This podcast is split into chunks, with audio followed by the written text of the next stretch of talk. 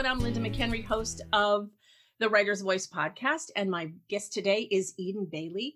She's an author who writes in multi genres. She writes psychological suspense, mystery, and erotica. How are you, Eden? I'm very well, Linda. Thank you for having me on your show. Oh, sure. All excited about it. So, uh, today I think you and I both kind of like to just do things extemporaneously and just chit chat. So, that's what we're going to do today. We'll talk about a bunch of different things. First thing I want to ask you, though, is why you choose to write in multi genres. Yeah, you know, I guess every writer has different things that prompt them. What prompts you to write in multi genres? I think I just get bored easily, perhaps.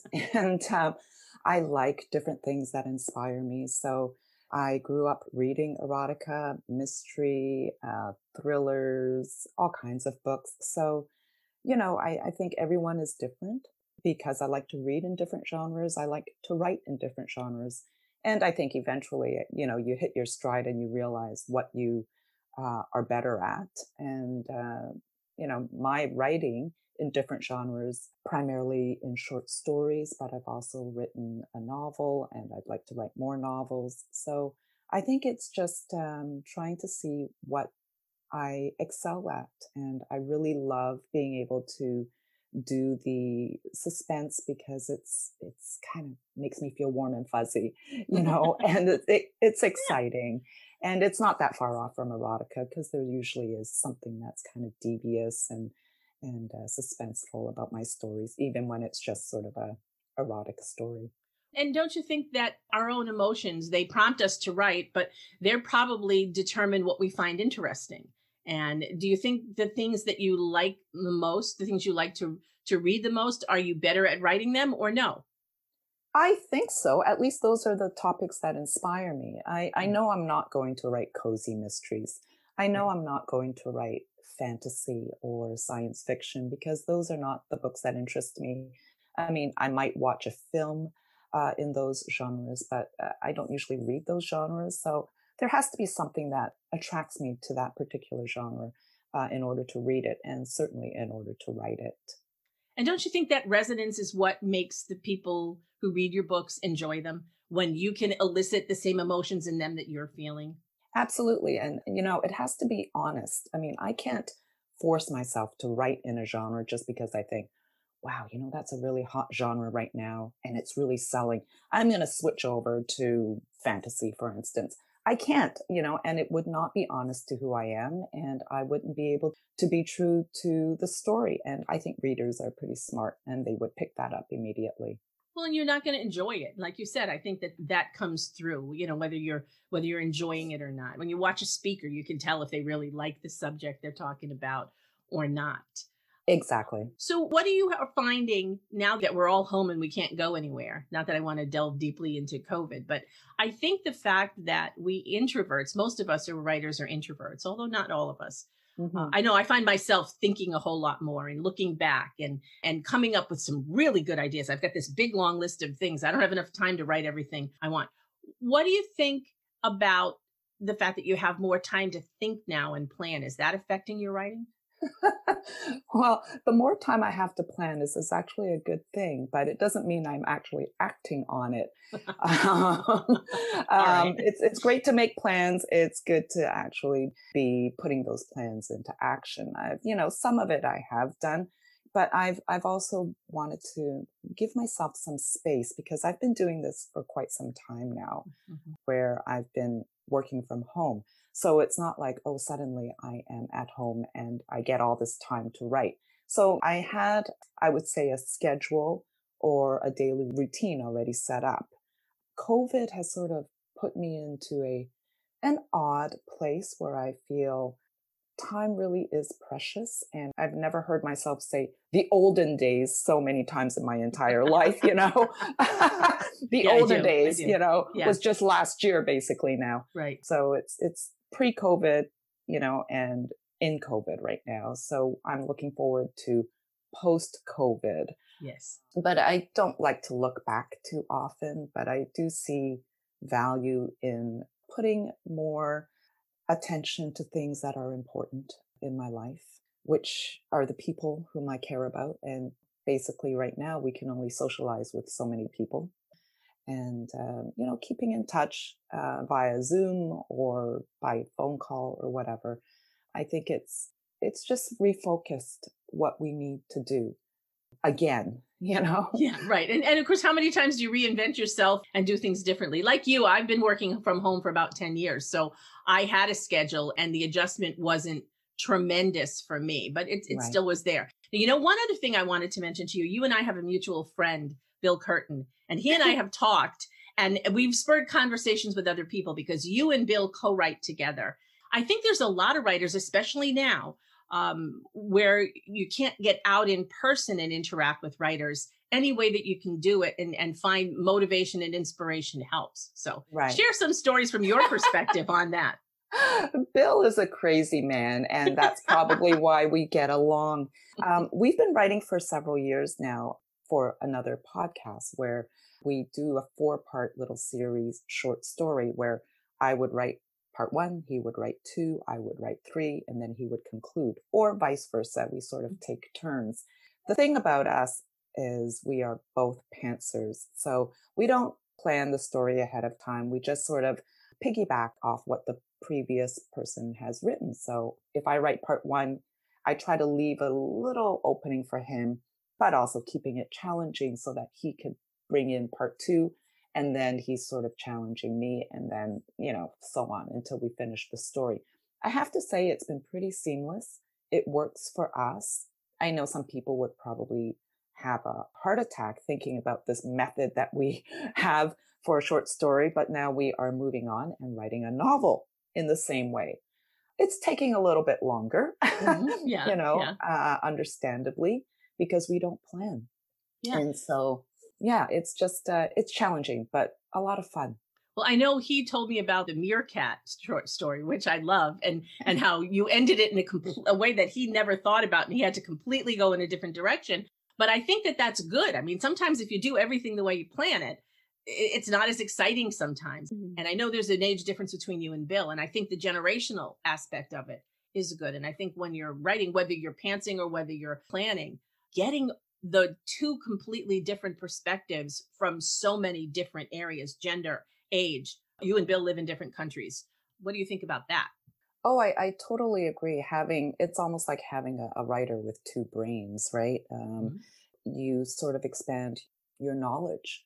What is helpful for writing with someone like bill is that we are both pretty we don't we're not that attached to our story uh, even to our characters we both are it's not that we are detached it's not as if we say we don't care about that person and oh it doesn't matter what that person is like but what we are is open to that character changing uh, certainly behaving in a way which may not seem authentic in the real life but in the story it makes sense. And i mean really these days i think art imitates life or what, whatever that old mm-hmm. saying is. Yeah. I think, you know, you need to really release your your ego when you are writing with somebody else. You can't be that invested in it so, such that you you have an argument about every little scene otherwise it never moves forward. I think that in general, I mean because my day job involves writing in the insurance industry. Um, and and even if you're writing a novel or a short story by yourself and, and someone is editing it for publication, they're yeah. going to come up with ideas. And like you say, I look at it as I'm not married to the character or I'm not married to that particular aspect because I'm not committed to having it go exactly the same way. I mean, we're creating characters, but for, in a very real sense, they're their own characters as well. And if we try to buttonhole them or pigeonhole them or put them in a place where they don't belong, they're going to let us know, at least if you're doing it right. Yeah, if you're paying attention, I think you will hear what your characters are saying and where they want to go which you know is something that sounds kind of crazy unless you are a writer. Right. It's like oh these voices are talking to me which is great and i think bill is very attuned to his characters probably more so than i am uh, so in, in that way it's it's great and he's good with dialogue.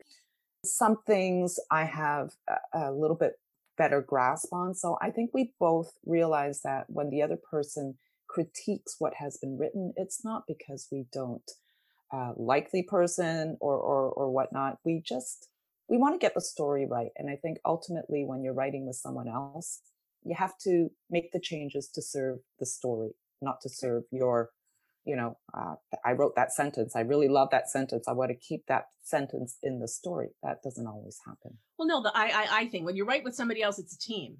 Right. And where you talked about your ego, the concept of working and writing as a team, and as you say, making the story work, I agree with you. It's I view it as business. Like when mm-hmm. I write for hire, all right, I'm writing something, someone's paying me to do it. When I give it to them, it's theirs. If they change it, I mean, would I change certain things? No. But if they want to, that's fine. And I think there's a lot of people who would be better served if they looked at what they're writing as business. I'm yeah. going to do my absolute best, but it's a team effort and you know the consensus of the team is going to work. Now, one thing I know that inspires you is music. Mm. And my boyfriend is a musician and you mentioned how only writers know how you think. Don't you think that other creative artists, musicians and painters and sculptors and anybody else who's creative, don't you think that we're all inspired by things the same way but different? Oh yeah, I think anybody who's in the creative arts has some understanding of what it takes to be creative, whether it's music, whether you're writing, whether you're painting or sculpting, because it ultimately comes from your imagination. Uh, it's not like, you know, you learn a, a trade, like, although, you know, I would have been a very good plumber, but you know, I, it's, it's, uh, it's not like you're learning something and then you, you just do it according to the book. You have to think about think outside the box, but also be creative and come up with new ideas. And that's not always easy. And music for me is always about the lyrics. Mean, obviously I love uh, the actual melodies and all that that go together with the lyrics, but I'm a very word oriented person. So when I listen to music, I'm listening not just to the melody, I'm listening to the words. My husband is a musician as well, in addition to, to doing his day job, which is in in uh, web yeah. design. but um, and and that is something that we connect on absolutely. I mean, I don't think I could be with somebody who did not like music. It's something that connects people. Well, and you know, it's funny that you should say that because again, I'm the same but different. I have always played different instruments. And for me, being very, very verbal like you, I focus more on the music. If I play mm. music when I write, I can't, I have to listen to classical music or some kind of music without words because the words distract me.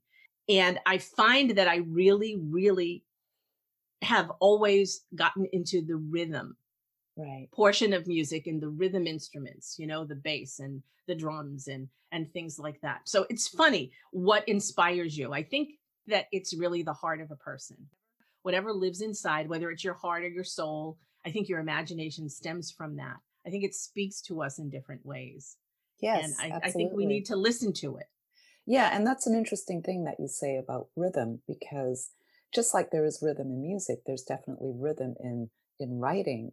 You know, you could have a, a book where it's, you know, all the information is there, all the characters are there, but if the rhythm is flat and it doesn't flow and every sentence is written with the, in the same structure, it's not going to read as well. And so I really love how, you know, there's certain ways of writing that, you know, you vary up the structure and it just reads better. And I think that's something that is learned and it's a writer's voice, obviously, as well. Right.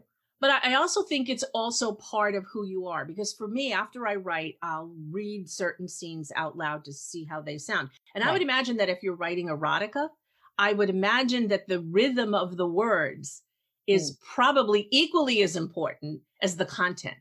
Now, I don't know because I haven't, I have read a little, but not much. But my imagination and from what I know seems to me that would be incredibly important. Absolutely. Probably more important than the story because what you're really trying to do is bring a feeling inside the reader. It's not just the words on a mm-hmm. page, mm-hmm. it's making that person feel as if they're in that moment. And in order to do that, you have to create a mood. And, you know, the mood is created by words and the rhythm of the words, the sounds of the words, so yes, absolutely, I agree. And the physicality you. of it. It's it's you're imagining it in your mind and you're reading and hearing the words, but it's really all about what's happening. So you have to feel that. I mean, of yes. the senses, right? Seeing, hearing, and the kinesthetic hands-on, the touching. It seems to me that's important. Yes, absolutely. Yeah. I, so I haven't written a lot of erotica in the past few years, but I just find that most writing, whether you, you label it as erotica or romance or whatnot, I mean, every story needs to touch the reader in a way that's going to be more than just intellectual. It, there's a way of giving that information so that the reader knows. But there's another way of writing such that you can feel the story. You can be in the setting and it's, it's much more touching of all of your senses, as you say. Don't just tell the story. You have to show the story, but mm-hmm. you also have to feel the story. So it's, you know, obviously not an easy thing to do all the time. Aren't your favorite books the ones that make you laugh or cry out loud? Yeah, that make you feel. Yes, absolutely. Right. That's what it's all about. So I appreciate that you chatted with me today.